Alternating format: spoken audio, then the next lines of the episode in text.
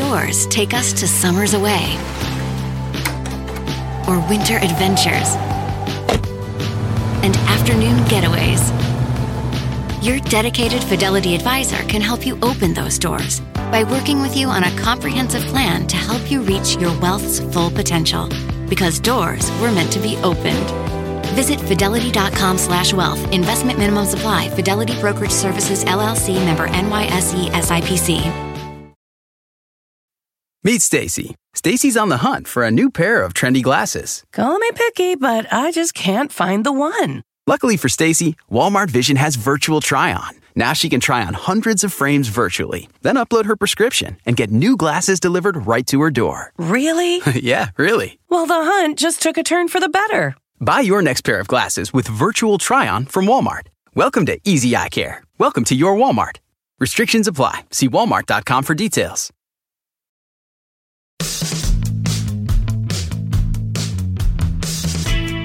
Hi, I'm Ana Marie Cox, and welcome to With Friends Like These Converts Edition.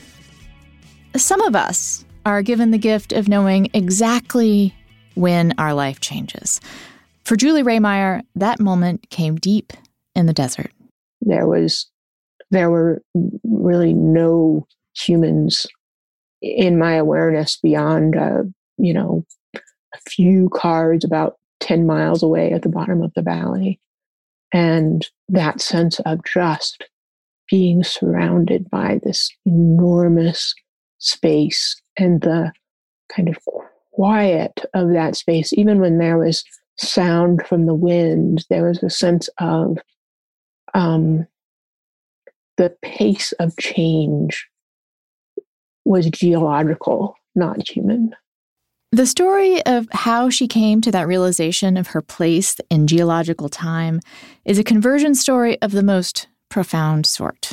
Not just a switch from one opinion to another, but from one conception of self to another. And, of course, to understand the enormity of Julie's metamorphosis, we need to understand where she began. Um, so let's see. In the before time, well, I'm I was and still am uh, a science writer, um, and I'm my background is in mathematics. I went to graduate school at MIT in math, and um, you know, I I did lots of stuff. I I built my own house, my own straw bale house. I was a professor of math and the classics at St. John's College, um, which I loved. And I ran a marathon. I was on a search and rescue team. Um, I have always been very connected to nature. My the house that I built is outside Santa Fe um, in a in a little valley with a stream running through it and it's surrounded by national forest. So uh, I could literally walk out my door and um, go for a hike of, you know, pretty much any length I wanted to. Um, I could have hiked Colorado from my from my front door.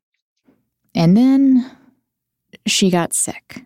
At first, it was at a level that I could kind of manage, and then I gradually got worse and worse. Um, and in particular, I would suddenly get paralyzed. Um, and basically, my legs wouldn't work. And then sometimes it would be more than my legs, and I couldn't move much of my body. Um, so that was pretty um, it was pretty terrifying and i but i you know i learned kind of tricks to manage it and i for a long time was in a mode of sort of um, keeping everything going in spite of it. Um, you know, I saw it as sort of like um, developing like fencing moves with one arm tied behind my back. But eventually, Julie couldn't fence one handed anymore. She couldn't do anything. As I said, the, the illness came on gradually for me, and I sort of didn't take it that seriously for quite a long time. And then I woke up one day and I was uh, paralyzed. I couldn't walk. and you know, hard to blow that one off. so, um, particularly when it didn't just go away, which is what I initially expected. Um, so I I went to a neurologist, figuring, well, you know, uh, paralysis seems pretty neurological, and um, staggered my way into his office. I could really barely walk at all. Um, I was a I was quite a sight. I mean, I I could only walk with an enormous amount of groaning, and um, every step was this uh, Herculean feat, dragging my body into his office. And he did this pretty cursory examination, basically just sort of pushed on my legs and had me resist. That was really like pretty much all that he did. And then he told me that I had chronic fatigue syndrome. And I was like, wait a minute, fatigue? Like, yeah, I've been tired for a long time, but this isn't fatigue. I can't walk, you know. Like uh, I'm I'm actually paralyzed here. Did you not notice? And and so then but then I was like, okay, well, so what are the like t- treatments or tests or specialists or you know what do i do next and he had absolutely nothing to say to grant just a bit of fairness to this doctor, he had nothing to say because most of traditional medicine, as recently as five years ago, didn't have much to say. The standard treatment was to tell patients, try to exercise a little more, while the attitude of the whole medical profession screamed, it's in your head. And CFS patients couldn't do much about it. It's a diagnosis with no test to take, no uniform physical markers, and no obvious cause. And that's what sets it apart from the sorts of diseases there are telethons for.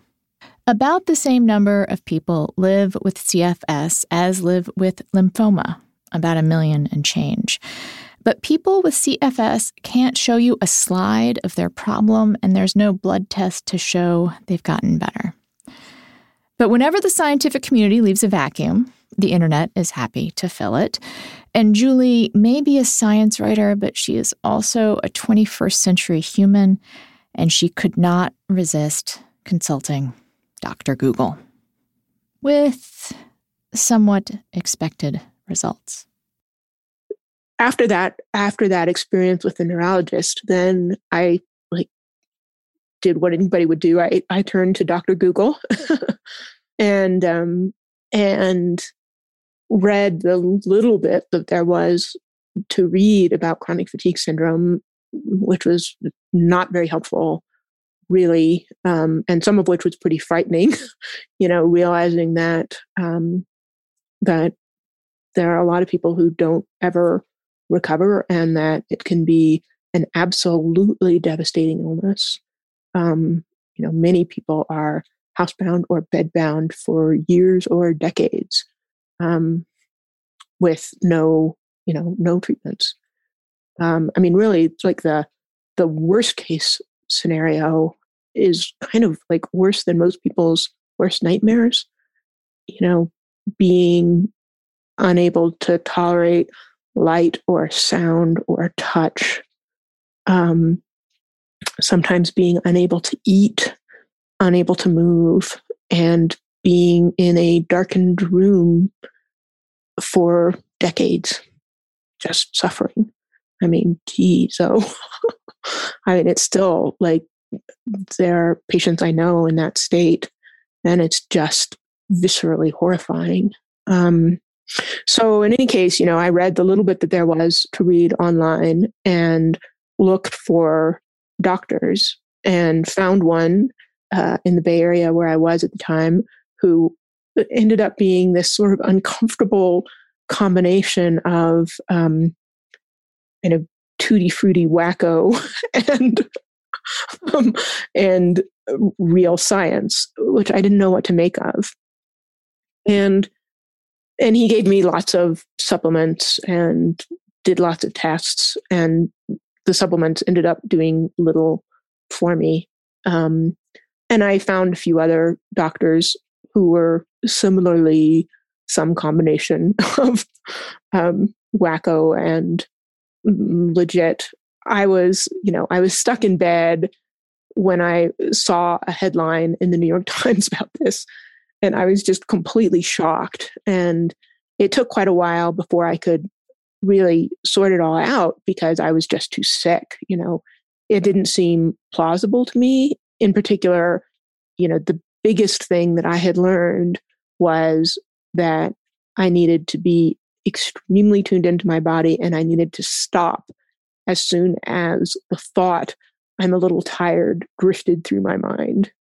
And they were saying exactly the opposite. They were saying, you know, get on a schedule, doesn't matter how you feel, gradually increase the amount that you do, and um, that's what'll get you better. So it just went against everything that I had learned about my own illness. And you know, I I had been in therapy for many years, um, and it had helped me, you know, keep from losing my mind, but it didn't help me keep from losing my health. And um, so, but you know, at the same time, like here I am, a science writer. I believe in science. You know, how it was this real challenge of like, how do I put that together? And we're going to take a quick break to do some business. With Friends Like These is brought to you by Bombas. Bombas makes the most comfortable socks in the history of feet. They've literally rethought every little detail of the socks we wear to make them way more comfortable. I wear them, okay, I can't say every day because I'm wearing clogs today and I don't wear socks with clogs, at least not very often. But I do wear Bombas all the time. They are my favorite no show socks, which are the socks I wear with my running shoes. Um, you know, I think there's this weird trend to like have your socks show again, and my husband does that. And he wears Bombas too. He also swears by them. They are super comfortable. There's something about that arch kind of hugging your feet um, that I don't know. Maybe it's like like a primitive thing that having your feet hugged makes you feel more secure. They do keep your feet cozy. And they help give back to the most vulnerable members of the community. For every pair of socks you purchase, Bombas donates a pair to someone in need. The generosity of Bombas customers has allowed them to donate over 34 million pairs of socks through their nationwide network of over 3,000 giving partners. And the impact is more powerful than ever. To those experiencing homelessness, these socks represent the dignity of putting on clean clothes a small comfort that's especially important right now. Give a pair when you buy a pair and get 20% off your first purchase at bombas.com slash friends. That's B-O-M-B-A-S dot com slash friends for 20% off your first purchase. bombas.com slash friends. With Friends Like These is brought to you by KiwiCo. Parents, you may feel like your kid's summer vacation started way early if you've been at home together for all this time. But now actual summer vacation is here. But learning at home doesn't have to stop, and you can keep them busy. There is KiwiCo, and they can deliver an art class, a science class, fun class right to your door. Now, I do not have children, I do, however, have three nieces and a nephew, and they are all the spawn of one person, my sister in law. So, right now, she has had four children under the age of 13 at home, no school for four months. And she loves me. She loves me because I take care of these kids. KiwiCo has these projects that keep them busy. I don't get thank you notes from the kids, which, you know, I'm okay with because I never sent thank you notes as a kid myself. My sister in law however, she is pretty grateful. Now, you can do your part to encourage the children in your life to be innovators and creative thinkers. They won't believe what they can build and accomplish with KiwiCo. And when they're finished, watch their confidence be as big as their smile. It can be hard to find creative and new things to do with your children to keep them busy and challenged, especially during these especially long summer days. KiwiCo does the legwork for you, so you can spend quality time tackling projects together at home. There are different crates for kids of all ages, so there's something for every kid on your list. And there's no commitment. You can pause or cancel at any time, because who knows, someday this will be over. Although you still might want to send them crates.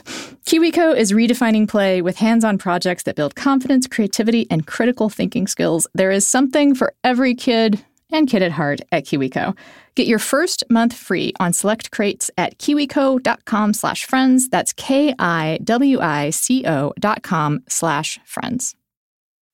Meet Stacy. Stacy's on the hunt for a new pair of trendy glasses. Call me picky, but I just can't find the one. Luckily for Stacy, Walmart Vision has virtual try-on. Now she can try on hundreds of frames virtually, then upload her prescription and get new glasses delivered right to her door. Really? yeah, really. Well, the hunt just took a turn for the better. Buy your next pair of glasses with virtual try-on from Walmart. Welcome to Easy Eye Care. Welcome to your Walmart.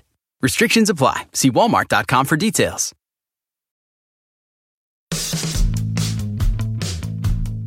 And back to Julie Rehmeyer.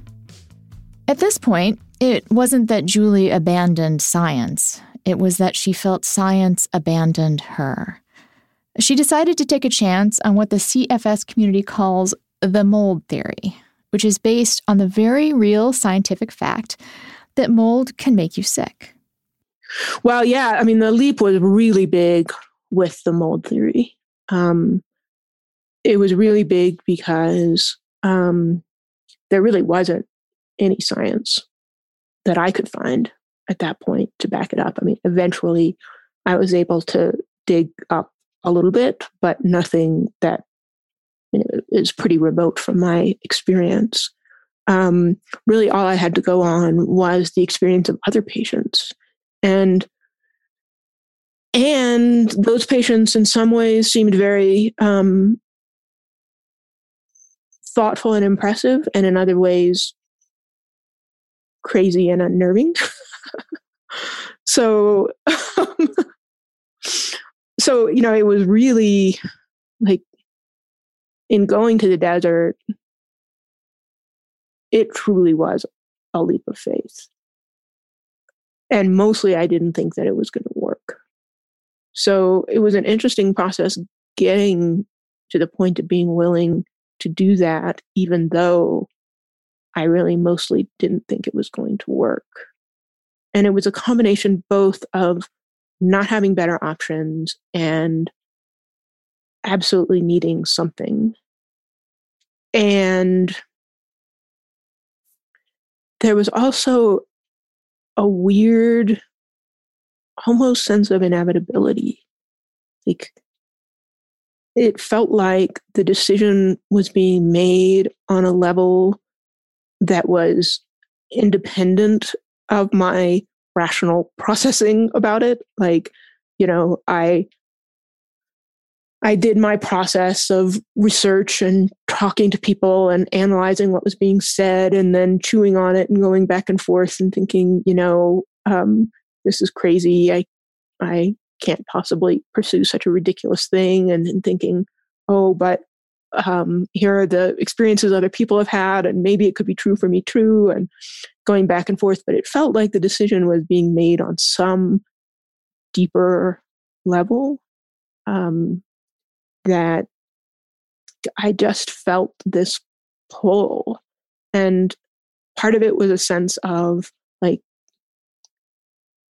the, you know, it was a wonderful adventure like the idea of being able to do something like that even in the midst of being so sick it was it felt like a way of continuing to be me like asserting my existence in the face of it all this ridiculous thing consisted of going to the middle of Death Valley. Yes, Death Valley in a borrowed car with borrowed equipment, nothing that had been exposed to mold.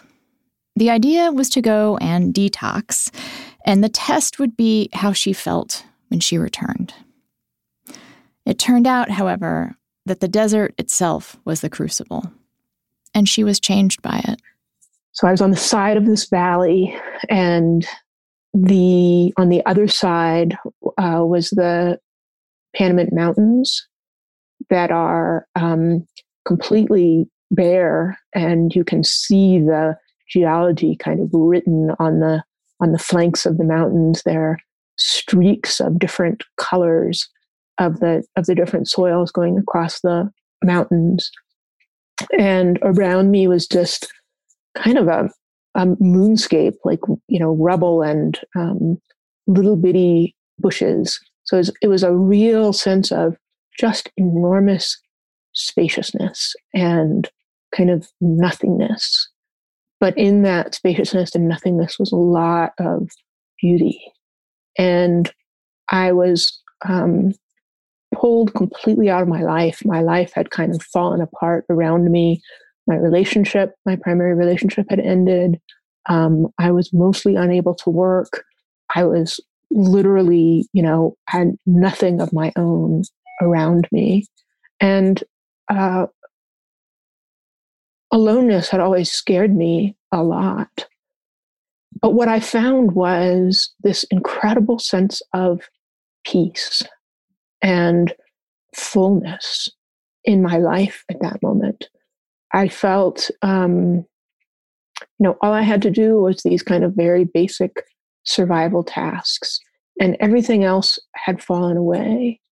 And throughout my life, I had taken my sense of myself from what I could accomplish. I'd always been really driven, and I'd had this belief that contentment would come from accomplishing my goals. But by that point, like the idea of accomplishing my goals seemed just completely absurd. I mean, I was so sick and just surviving really was all I could do. I had no idea if I would ever get better. Um, you know, I had this illness where doctors and science had nothing to offer. I was pursuing this idea that I thought was ridiculous. Um, it felt in many ways like kind of the, the world had failed me and I was just on my own.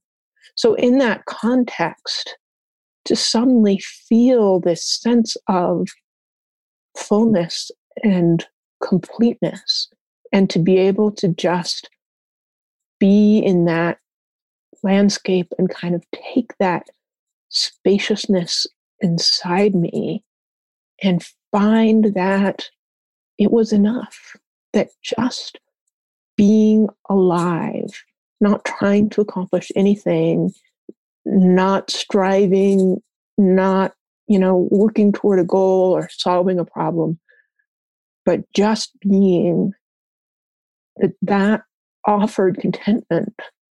Um, that was that was really transformative for me. This kind of revelation is freeing whenever and wherever it comes.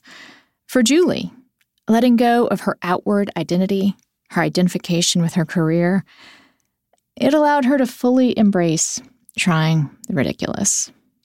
And it helped that the re exposure section of the mold test Julie was doing suggested that she was, in fact, sensitive to mold. So she structured her life around not being around mold, and she got better. She also found that coffee enemas, and yes, that is exactly what it sounds like, helped, and so she used those. And after her boyfriend had an extraordinary experience with a psychic healer, Julie thought, okay, why not? And at the end of it, he said um, he recommended energy work, which I wasn't really clear on what that was. Um, so I came back to do the energy work again. Why not? And it was it was um, again much like what you might do in a therapist's office. It it had a little more like focus on the body than what I had experienced with a therapist. Um, but didn't seem there was nothing about the energy work that seemed especially wacky to me. Um, and at the end of the session, he said, I'm not going to remember the exact words, but essentially, you're healed. Your mold reactivity is gone. and I thought, yeah, right. so, you know, at that point, I had gotten very much better um, by avoiding mold. But when I was exposed to even very small quantities, then I got very sick. So I had to be careful about which buildings I went into and, you know, prepared anytime to have to suddenly leave and that kind of thing. And um, and so that evening, I um, you know I told John about the experience, and then we decided to test it and went into a building that uh, I couldn't tolerate. And I went in and I initially felt like I felt the mold. I felt it in all the familiar ways. I could feel my legs starting to get weak. And I thought, ah, oh, darn, didn't work. But, um, but then I, I, I went to leave. And before I could get out of the building, I noticed it was a little better. And, um, and I, so I stopped and I walked around and I was actually okay. So it was really, I mean, I was blown away, absolutely blown away by this. And frankly, a little embarrassed. like the idea that, you know, a, a psychic would have such a profound impact on me. I mean, for one thing, it, it very much made it seem like, well, then, you know, does that mean that my problem was psychological to begin with? Um, which, given all the, I mean, uh, actually it was not an idea that I was completely closed to. I mean, I talk a lot in the book about, um, you know, my own psychology and the kind of interactions that I see between psychology and illness on, you know, any number of different levels. Um, but particularly given the kind of wounding that I and other patients have experienced around that from this from this terrible research, and the attitude of doctors and all kinds of things. That was a pretty abhorrent idea at that moment. Um, but you know, it like it it continued to to be better, and um, fundamentally, I just felt like, well, I'll take it. you know, I want to be better much more than I want to be dignified. I confess, I was drawn to Julie's story by what seemed superficially like the biggest transformation. She was a mathematician, a science writer, who came to embrace mystical, unscientific forms of relief. But the more I turned her story over in my head, the more I realized that the radical break for Julie wasn't about exchanging science for not science, but exchanging a self defined by achievement and external markers for a simple truth she is enough. We are enough. We are not our achievements. We simply are.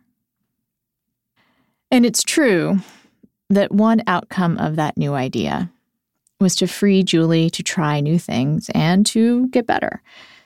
But when we caught up with Julie for this episode, it turned out the emergence of her strong sense of self had outlasted some of the physical progress. Well, you know, it's interesting because there are also different levels. Like um, the fundamental sense of being able to derive satisfaction from the immediate moment, being able to feel that basic joy in being alive and to have that independent of what I'm able to accomplish, that is has completely remained. And at the same time, I am incredibly sick of being sick.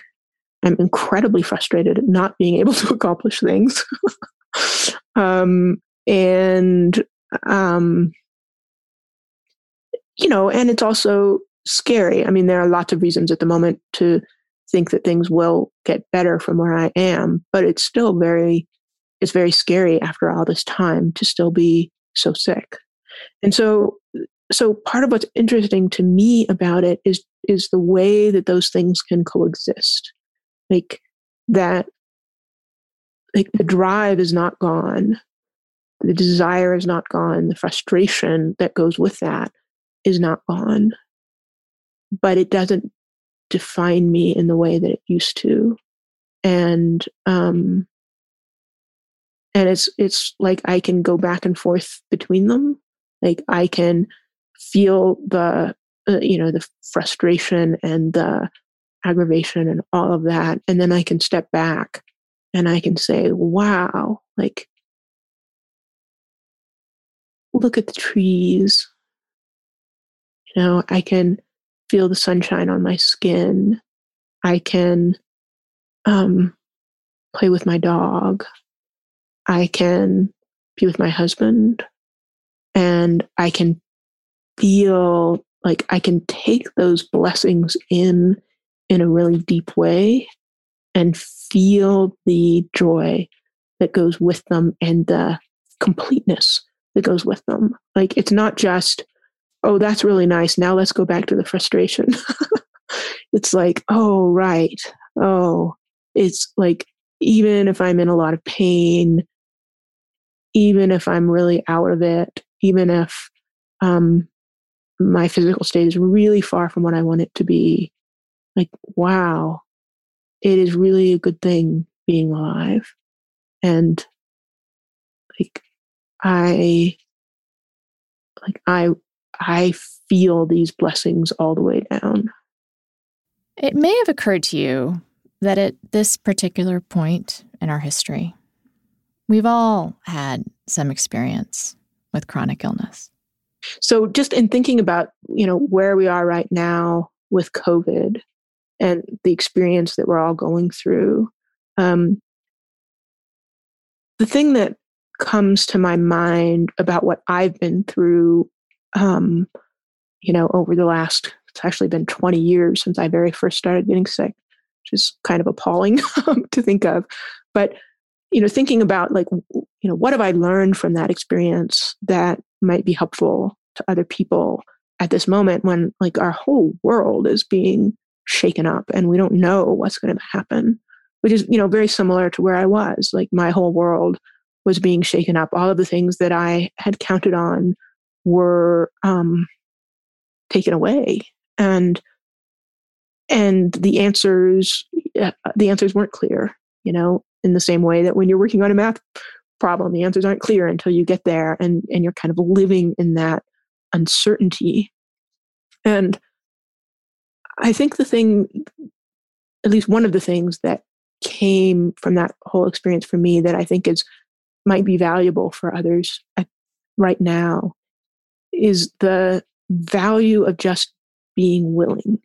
Like entering that time of uncertainty where your the experience is loss like you're in the middle of the loss and you don't know what's going to come. And being able to just say um, okay like i will let all of this stuff that i love that i think of as part of my identity that i really want in my life i'll let it go and i'll let it go willingly. And I'll not put my energy into resisting that or trying to hold on to it. And trust that something will come of this experience that that this is leading me somewhere worth going even if it's not where i want to go. And that eh, that place of willingness um, creates the space that then allows you to create purpose and meaning from the experience.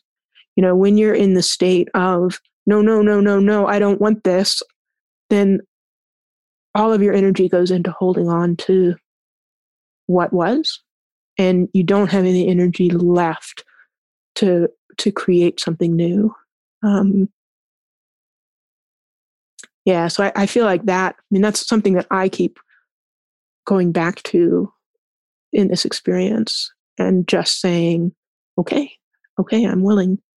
Whatever it is you know whatever the new world will, will be uh, with covid in it uh, i'm willing and i'm willing to lose whatever is asked of me. And that is it for the show as usual, please let us know if you like this new thing that we've created. And if you are interested in Julie's story, she tells a much fuller and even more beautiful version of it in her memoir, Through the Shadowlands A Science Writer's Odyssey into an Illness Science Doesn't Understand. Highly recommended.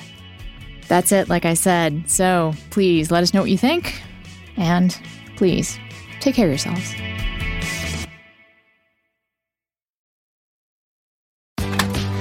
Take us to summers away or winter adventures and afternoon getaways. Your dedicated Fidelity advisor can help you open those doors by working with you on a comprehensive plan to help you reach your wealth's full potential. Because doors were meant to be opened.